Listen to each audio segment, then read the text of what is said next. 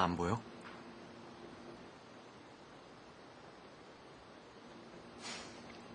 난 어땠을 것 같은데? 사랑하는 여자가 내 앞에서 우는데 내 힘으로는 아무것도 해줄 수가 없어서 다른 남자한테 부탁해야 되는 내 기분은 어땠을 것 같은데? 무슨 말이야? 지금 내가 무슨 말 하는지 몰라?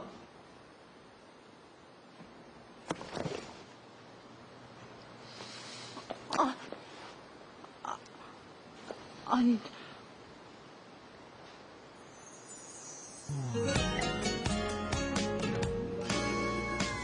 이 안에 너 있다. 네 마음속에 누가 있는지 모르지만 내 마음속에 너 있어.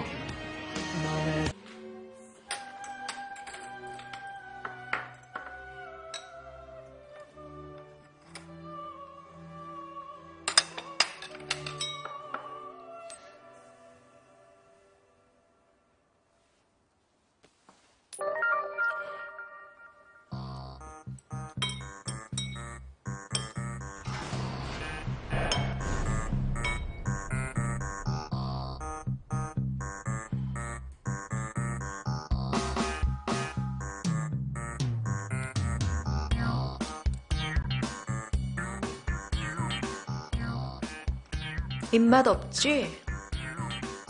그렇겠지. 그렇게 간식을 수시로 먹어대니. 입맛이 없긴 쇠라도 씹어먹을 지경인데.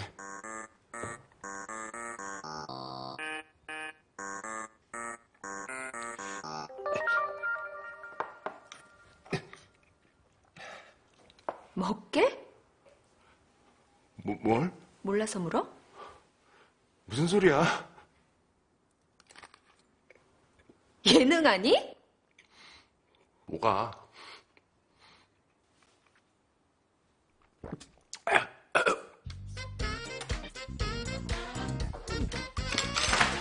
미쳤어?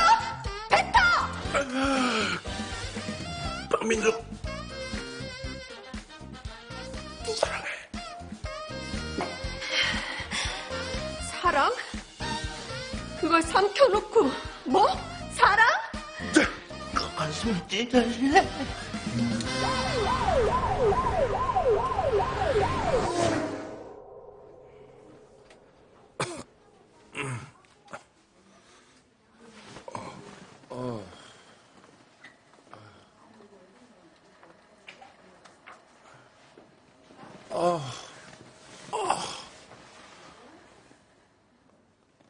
나 아파, 여보. 안 아파. 여보.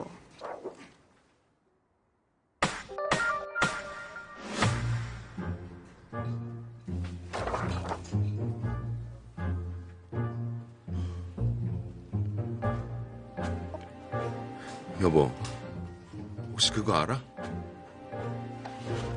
내 안에 너 있다. 닥쳐! 그럴게.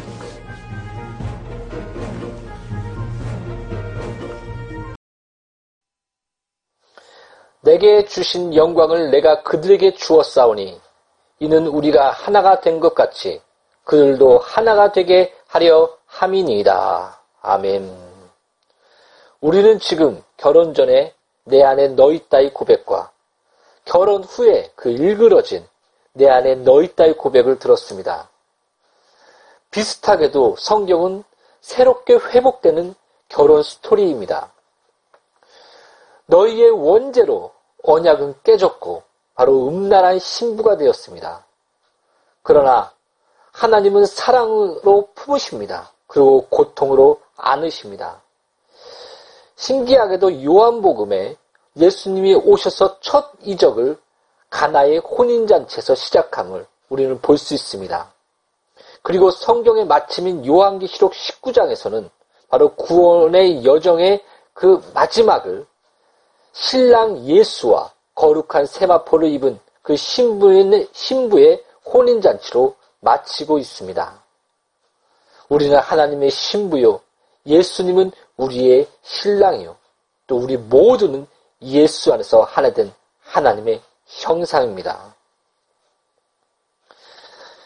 하나님은 지금 성경을 통해 말씀하십니다. 내 안에 너 있다. 너 안에 내가 있다. 너희는 나를 닮았다. 너희는 나의 사랑이요. 너희는 하나님의 형상이다. 창세기 9장 6절에 다른 사람의 피를 흘리면 그 사람의 피도 흘릴 것이니 이는 하나님이 자기 형상대로 사람을 지으셨음이니라. 이렇게 말씀하고 있습니다. 오늘의 본문 말씀은 바로 하나님의 형상을 닮은 그 인간들이 그 하나님과 같이 되리라 말하며 선과 악의 기준이 된 그 근본적인 죄악성, 바로 원죄를 다루고 있어요. 바로 하나님의 그 형상이 깨진, 일그러진 그 하나님의 형상의 그 죄된 근원, 이걸 다루고 있어요. 우리는 확실한 그 입장을 알고 전체적인 설교를 들어야 바르게 이해가 될 것입니다. 오늘의 본문 말씀인 로마서 2장 1절부터 6절까지를 읽겠습니다. 로마서 2장 1절부터 6절을 찾으시겠습니다.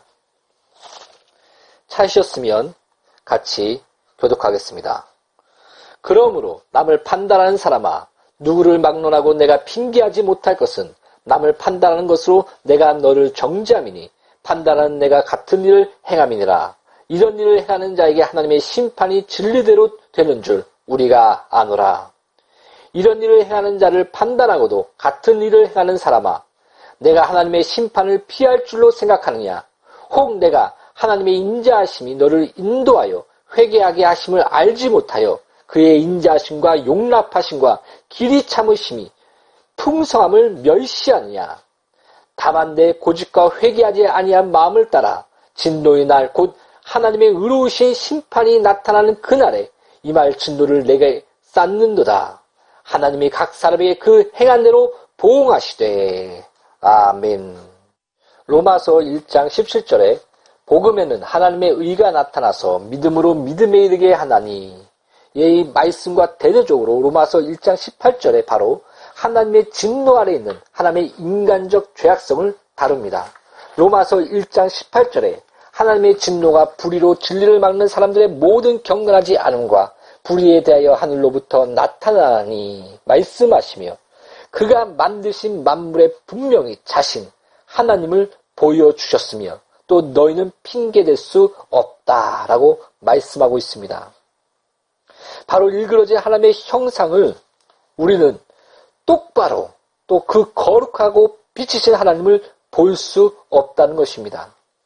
어둠에 갇힌 눈먼자같이 자신 안에 있는 그 공허와 어둠을 다른 썩어질 현상과 동물 모양의 우상으로 바꾸어 경배하며 섬기고 있다는 것입니다. 바로 이것이 일그러진 하나님의 형상입니다. 죽음의 물결 앞에 마음의 정욕과 부끄러운 욕심과 함께 흘러가는 것입니다.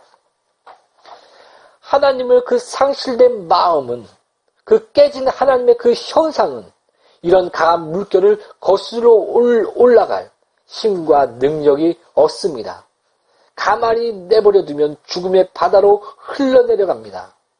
모든 불의, 추악, 탐욕, 악의가 넘치는 시기, 살인, 분쟁, 사기, 악독의 쓰레기가 쌓여있는 그 비방과 미움과 능욕과 교만과 부모를 거역하는 악의 그 썩은 냄새가 풀풀 풍겨나는 그 죽음의 바다로 흘러내려가는 것입니다.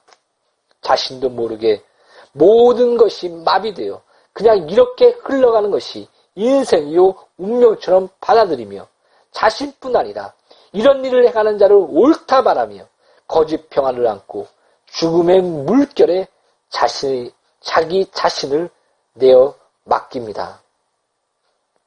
처절하게 바울은 하나님의 그 진노 아래 있는 그 일그러진 하나님의 형상인 인간의 그 죄악된 본성에 대해 이렇게 묘사하고 있습니다. 오늘의 본문 말씀인 로마서 2장 1절부터 6절에서도 다시금 자신을 옳다 말하며 남을 판단하는 사람에 대해 말하고 있습니다. 자신을 의롭게 여기며 다른 사람을 향해 돌을 던지는 자에 대해 인간의 그 본질적 죄성, 그 죄성은 바로 예수 그리스도의 복음, 그 하나님의 그 의를 믿는 믿음 안에서만이 살 수밖에 없다는 그 존재를 일깨워주는 것입니다. 자신의 의로서 천국에 갈 수 없다고 바울은 통곡하는 마음으로 이 글을 써내려가는 것입니다. 자신 스스로 의롭다고, 나는 그런 사람과 틀리다고, 도덕적으로 윤리적으로 살았다고 말하며 판단하는 자에게 자신 안에 있는 그 내면 깊숙한 본성을 각성시킵니다. 자신 안에 있는 그 일그러진 현상을, 하나님의 그 형상을 보라고 말하고 있습니다.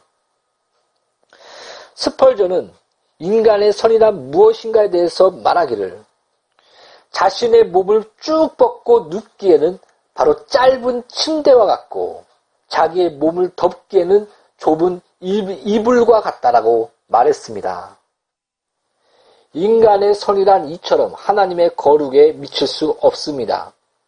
그러나 이 본문 말씀은 어떤 판단이나 분별을 비판하는 것이 아닙니다. 인간 안에 있는 도덕성과 윤리성을 무시하는 것이 아닙니다. 바로 다음 구절에 도덕성과 윤리성을 담고 있는 인간의 양심과 율법에 대해 다루는 것을 보아 우리는 확실히 알 수 있습니다. 그러나 그 인간의 양심과 율법은 바로 우리 안에 있는 그 죄된 모습을 보게 한다는 것입니다. 성경에 율법이 주어진 것은 바로 죄가 죄되게 하기 위함이라고 기록하고 있습니다. 바로 일그러진 하나님의 형상인 그 자신의 그 병든 자아를 보게 한다는 것입니다. 사랑하는 여러분, 우리는 용서받아야 할 죄인입니다. 그리고 용서해야 할 죄인입니다. 이것은 요한복음에 가늠하다가 잡혀온 여자를 향해 예수님이 말씀한 그 말씀에 잘 나타내어져 있습니다. 율법으로는 가늠한 여자는 돌로 쳐 죽이게 되어 있었습니다. 그러나 예수님은 이렇게 말씀합니다. 죄 없는 자가 돌로 쳐라. 그러며 바닥에 무엇인가로 글을 씁니다. 아마 예수님은 거룩한 눈에 비친 한 사람 한 사람 안에 있는 죄를 쓴 것일지도 모릅니다. 아니면 산상수훈의 말씀처럼 마음으로 가늠한 자는 가늠하며 형제를 나가라 바보라고 말하는 자는 지옥불에 던져지며 마음으로 미워한 자는 살인한 자라라고 쓴 것일지도 모릅니다. 어찌되었든 남을 판단하며 정죄하며 자신을 옳다 말하며 돌을 든 그 사람들을 향해 하나님은 이렇게 말씀하셨습니다. 죄 없는 자가 돌로 쳐라. 거기 있는 모든 한 사람 한 사람은 그 자리를 떠나고 맙니다. 또 이 말씀을 가지고 또 오해하지 마시기 바랍니다. 악으로 진노 아래 있는 자처럼 악을 행하기 위한 그 말씀의 뒷돌로 밟고 일어나지 마시기 바랍니다. 예수님은 나도 너를 정죄하지 않는다라고 말했지만 너를 위하여 다시는 죄를 짓지 말라고 말씀하시며 용서 아래 회개된 삶을 요구하고 계십니다. 로마서 2장 4절에서도 하나님의 그 인자하심이 너를 인도하여 회개케 하심을 멸시하느냐라고 말씀하고 있습니다. 여기서 인도하여에 해당하는 헬라어 아케이는 현재 직설법 3인칭 동사로서 하나님의 지속적이고 적극적인 행동을 나타내고 있습니다. 하나님께서 이방의 그 우상 숭배와 부도덕 그리고 남을 판단하는 어떤 자들의 그 교만을 지켜보심에도 불구하고 그들을 향해 반향을 전환하여 마음과 태도를 바꾸기를 원하시는 그 하나님의 그 자비하심, 그 속성을 그것이 바로 인자하심이라는 것을 말해주고 있는 것입니다. 본절에서 그 인자하심을 거듭 사용되어 그 중요한 것임을 보여주고 있습니다. 그러나 유대인들을 포함한 모든 죄인들은 하나님의 그 인자하심을 이용하여 오히려 자기의 의를 자랑할 뿐더러 그의 오래 참으심을 자신의 안전을 보장하는 수단으로 생각하고 있었습니다.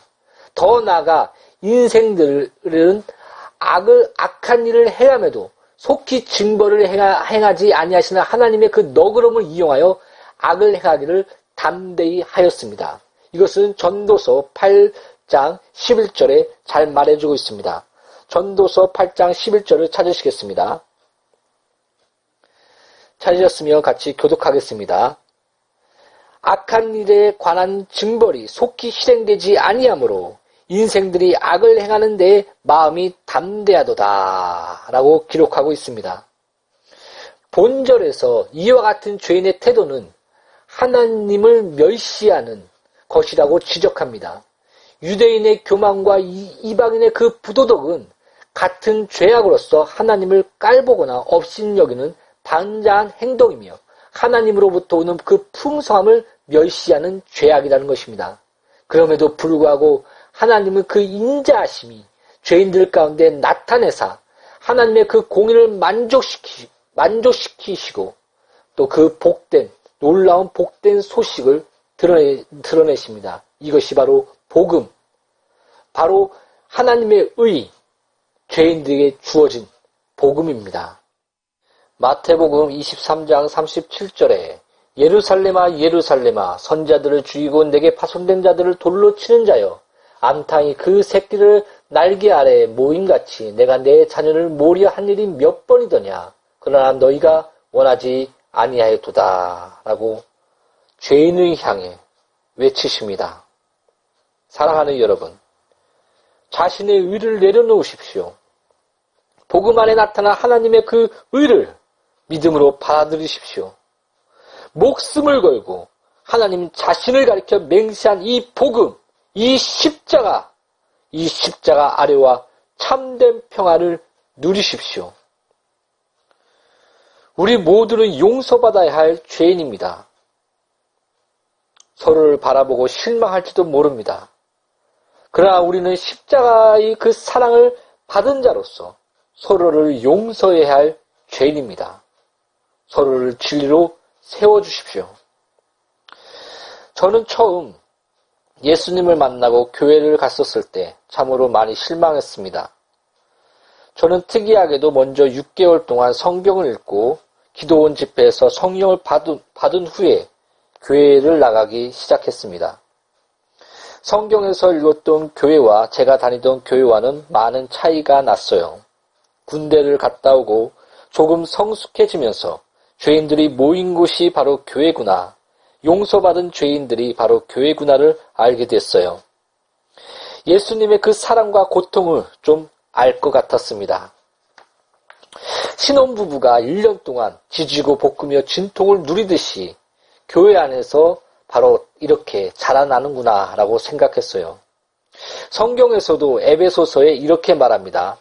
에베소서 5장 24절에 그러므로 교회가 그리스도에게 하듯 아내들도 범사에 자기 남편에게 복종할지니라. 에베소서 5장 25절에 남편들아 아내 사랑하기를 그리스도께서 너희를 사랑하시고 그 교회를 위하여 자기 자신을 주신같이 하라. 바로 교회를 신랑과 신부로 비유합니다. 바울이 예수 그리스도 우리 주 안에 있는 그 하나님의 의, 이 복음을 전하기에 앞서 말하고 있는 것은 바로 너 자신을 알라라는 것입니다. 너희는 바로 하나님의 형상이었다. 그러나 지금 너희는 일그러져 떠내려가는 죄된 모습이다. 예수님은 신랑으로 오셔서 교회로 신부들을 초대하시는 것입니다. 이것은 구약의 호세아에 또한 잘 말해주고 있습니다. 신기하게도 호세아는 헬라어로 예수님과 같은 이름을 뜻하고 있습니다. 호세아 1장 2절에 여호와께서 처음 호세아에게 말씀하실 때 여호와께서 호세아에게 이르시되 너는 가서 음란한 여자를 맞이하여 음란한 자식들을 낳으라. 이 나라가 여호와를 떠나 크게 음란함이니라 하시니 하나님은 호세아 선지자에게 죄된 음란한 아내 고메를 아내로 얻으라고 명령하십니다. 그러며 죄인된 우리를 사랑으로 품으시고 회개케 하시는 하나님의 그 인자하심을 알게 하십니다. 이 모습은 예수 그리스도께서 우리를 품으시는 사랑과 같지 않습니까? 수없이 바람을 피며 남의 아이까지 낳은 음란한 아내 고멜같이 우리의 죄된 모습과 같지 않습니까? 그 사랑의 혼인장소가 바로 교회라고 성경은 말씀합니다. 죄인을 부르시고 우리를 자신의 몸된 피로 씻기시고 우리의 발을 씻기시며 날마다 섬기시고 성령과 진리로 거룩한 세마포로 입혀주시는 것입니다. 에스겔서 36장 24절부터 27절을 찾으시겠습니다. 에스겔서 36장 24절부터 27절을 찾으시겠습니다. 찾으셨으면 같이 교독하겠습니다. 내가 너희를 여러 나라 가운데서 인도하여 내고 여러 민족 가운데서 모아 데리고 고국 땅에 들어가서 맑은 물을 너희에게 뿌려서 너희로 정결하게 하되 곧 너희 모든 더러운 것에서와 모든 우상 숭배에서 너희를 정결하게 할 것이며 또 새 영을 너희 속에 두고 새 마음을 너희에게 주되 너희 육신에서 굳은 마음을 제거하고 부드러운 마음을 줄 것이며 또 내 영을 너희 속에 두어 너희로 내 율례를 행하게 하리니 너희가 내 규례를 지켜 행할지라. 아멘. 거룩한 행실로 하나님의 자녀로 성령을 부어주사 하나님의 형상으로 우리를 거룩하게 회복시킨다는 것입니다. 그러면 이렇게 말씀하십니다. 내 안에 너 있다. 오늘은 요한계시록 19장 6절부터 9절까지 그리고 11절부터 11절까지 읽고 마치겠습니다. 말씀을 묵상하는 마음으로 읽으시기 바랍니다. 또 내가 들으니 허다한 무리의 음성과도 같고 맑은 물소리와도 같고 큰 우레소리와도 같은 소리가 이르되 할렐루야 주 우리 하나님 곧 전능하신 이가 통치하시는도다. 우리가 즐거워하고 크게 기뻐하며 그에게 영광을 돌리세. 어린 양의 혼인 기약이 이르렀고 그의 아내가 자신을 준비하였으므로 그에게 빛나고 깨끗한 세마포 옷을 입도록 허락하셨으니 이 세마포 옷은 성도들의 옳은 행실이로다 하더라. 천사가 내게 말하기를 기록하라. 어린 양의 혼인잔치에 청함을 받은 자들은 복이 있도다 하고 또 내게 말하되 이것은 하나님의 참되신 말씀이라 하기로. 또 내가 하늘에 열린 것을 보니 보라 백마와 그것을 탄 자가 있으니 그 이름은 충신과 진실이라. 그가 공의로 심판하며 싸우더라. 그 눈은 불꽃 같고 그 머리에 많은 관들이 있고 또 그 이름 쓴 것이 하나가 있으니 자기밖에 아는 자가 없고 또 그가 피 뿌린 옷을 입었는데 그 이름은 하나님의 말씀이라 칭하더라. 아멘. 갑자기 왜 이러는 건데? 남들은 내가 모든 걸 가졌다고 하더라. 그치? 다 가진 편이지. 근데 난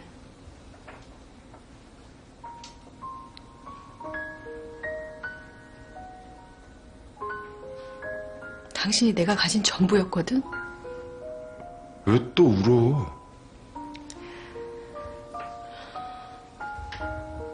결혼 반지란 남편과 아내가 늘 함께 할 수 없으니까 남편은 아내를, 아내는 남편을 자기 제일 가까이에 두는 거야. 심장과 연결된 약지 손가락에. 어이구 잘 온다. 저 고멜. 네, 다녀오리다. 네, 다녀오세요.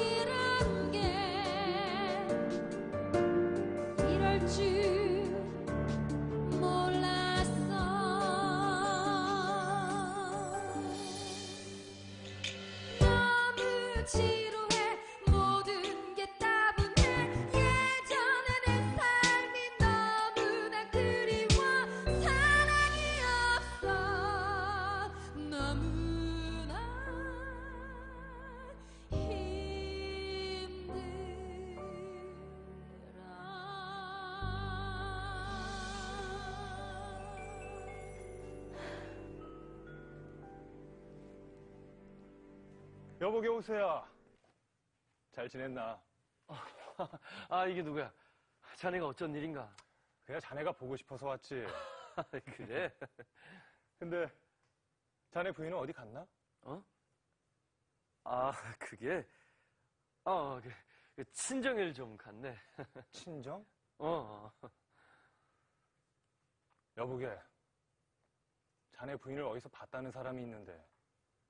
아니, 어디서라니? 난 참 서운하네. 아, 뭐가 말인가? 아무리 그래도 그렇지. 아니, 나한테까지 그렇게 숨길 셈인가?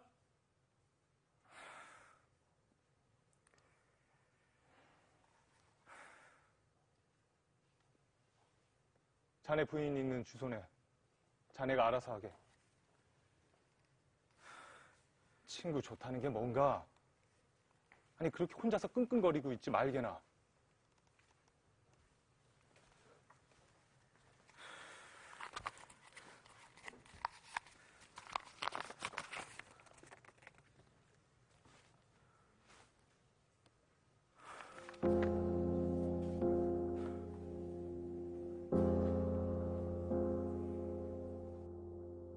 사랑할 수 없는 것을 사랑해야 해. 용서할 수 없는 것을 용서해야 해. 깨어지고 찢겨진 내 상한 자존심 모두 버리.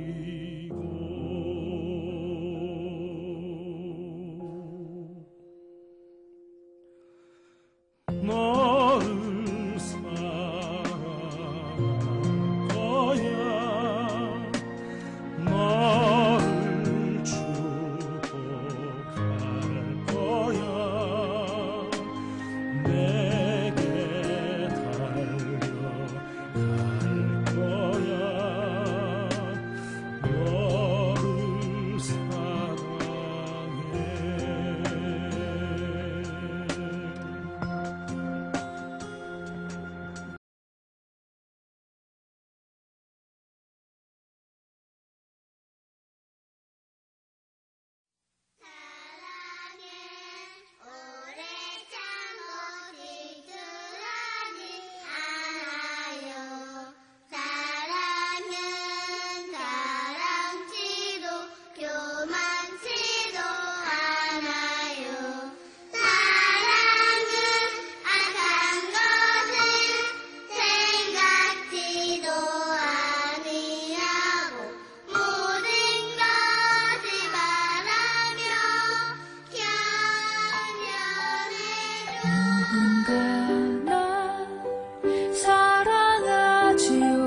이름은 예수님이죠. 예수님 나를 사랑한다 내게 말씀하셨죠.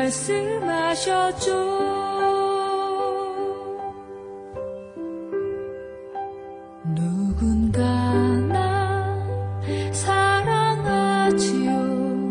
그분 이름은 예수님이죠.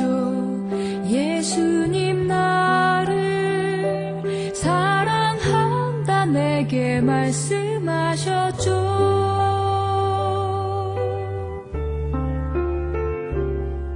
내 마음을 아시고 내 기도 들으사 늘 곁에 계시죠. 언제나